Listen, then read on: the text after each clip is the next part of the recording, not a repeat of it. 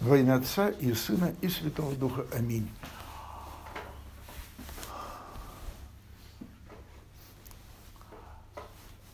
В Иерусалиме, в Израиле, лучше сказать, два самых ярких впечатления остались. Вот когда уже все э, там подернулось патиной. Один на Храмовой горе. Вот минута на Храмовой горе. Второе минута в Назарете. Точки очень разные. Общее у них было одно. Ну, Храмовая гора. Храм, вот эти вот казармы, портик справа, святыня, вид.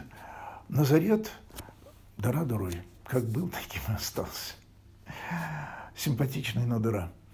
Общее одно. На Храмовой горе, когда мы были,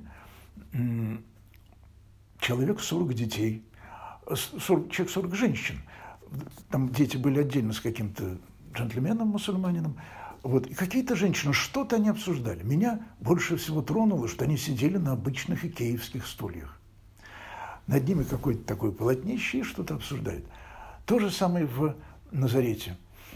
Потому что, ну, обычная жизнь, крохотное кладбище размером с эту комнату, большой магазин пряностей, в два раза больше кладбища. Тут стоянка, там пьют кофе.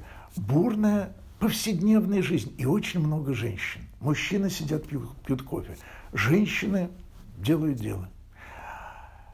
И вот здесь вот чувствуешь, что Евангелие выросло из Духа Божьего, не из мужского и не из женского. Евангелие, оно какое-то очень простое. Все события Христа очень простые. В отличие от жизни Юлии Цезаря, императора Сибири, Иисус это страшно просто, и, видимо, чересчур просто для многих. Потому что у нас мы все-таки материалисты. Мы правду и жизнь ассоциируем с чем-то большим – типа статуи с острова Пасхи.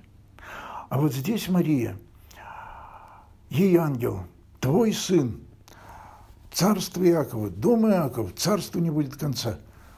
Но о чем спросит мужчина? Как это может быть, когда Израиль под пятой оккупантов, когда мы уже почти родной язык забыли, когда кругом греческие гимнасии и все прочее? Мария спрашивает единственный правильный вопрос. Как это может быть, если я девственница? О чем ты говоришь? Какая оккупация? И вот другие слова, которые потом Симеон ей говорит, тебе меч пройдет душу. Ну, в оригинале разделит, разрубит. А это про что? А потому что мы опять глядим на Марию, пречистая, пресвятая, преблагословенная, о, о, без порока. Да, без порока, без греха. Ну и что? Это означает, что у нее не было сомнений. Это означает, что у нее не было переживаний. А вот тот эпизод, когда она с родными, братья, родные, двоюродные, принципиально, хочет вытащить Иисуса из дома, отвести к себе, ну, чтобы не распяли.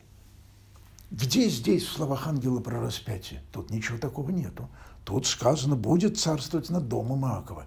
Здесь про Голгофу нет – Бог, а именно его слова говорит ангел, Бог не будет говорить девочке, на которой так сейчас все свалится, что мало того, что он будет царствовать, так будет еще и горе, будет и смерть. Меч разрубит твою душу пополам, потому что одна душа знает, что все будет хорошо. Одна душа надеется, даже не знает. Это не вера и не надежда, это просто знание. Он будет царствовать. Вот будет Спаситель. Что в эти слова мужчина вкладывает, не знаю, но будет царствовать. Так ни одна другая мать о своем ребенке не думала и не должна думать. А она думала, и это был ей подвиг. Это одна половина души. А вторая половина души все равно твердила, это мой ребенок, это мой сын. Я не хочу, чтобы он рисковал собой. Я не хочу, чтобы он погибал. Я не для этого его рожала. И наша большая проблема, если у нас нет вот этого разделения в душе, если мы только веруем, потому что тогда мы за счет Христа. Она не хотела.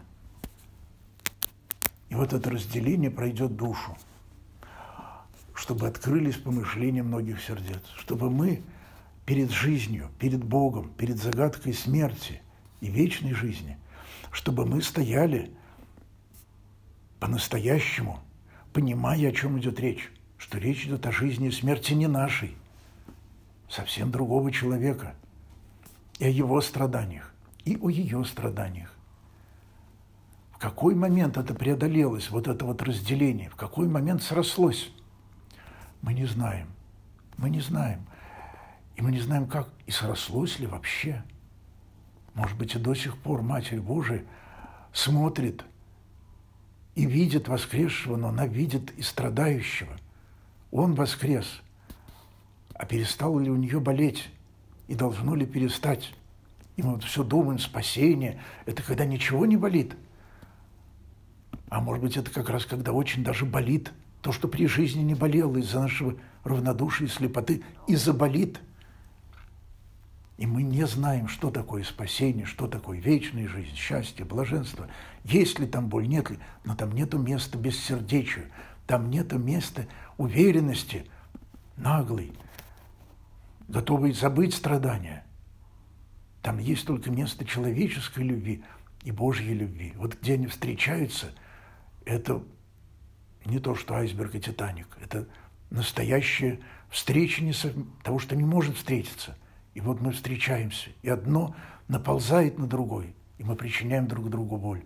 И все-таки это спасение, потому что из этого выходит наша любовь и наша человечность обновленными, настоящими. И вот здесь Матерь Божия, Мария, вот что бы ни происходило, она что-то там сидит и объясняет своему сыну. Она что-то там сидит и готовит. Она смотрит за ним изблизи и издалека – и мы смотрим вместе с нею, и смотрим на нее, и мы смотрим на мир ее глазами, потому что этот мир, в котором ее сын жил. И она не хочет гибели этого мира, хочет, чтобы он вошел в это царство, которым было сказано в Благовещении. Значит, в это царство его надо не спасти, в него надо войти, принять, жить в нем. И эта жизнь начинается сегодня. Аминь.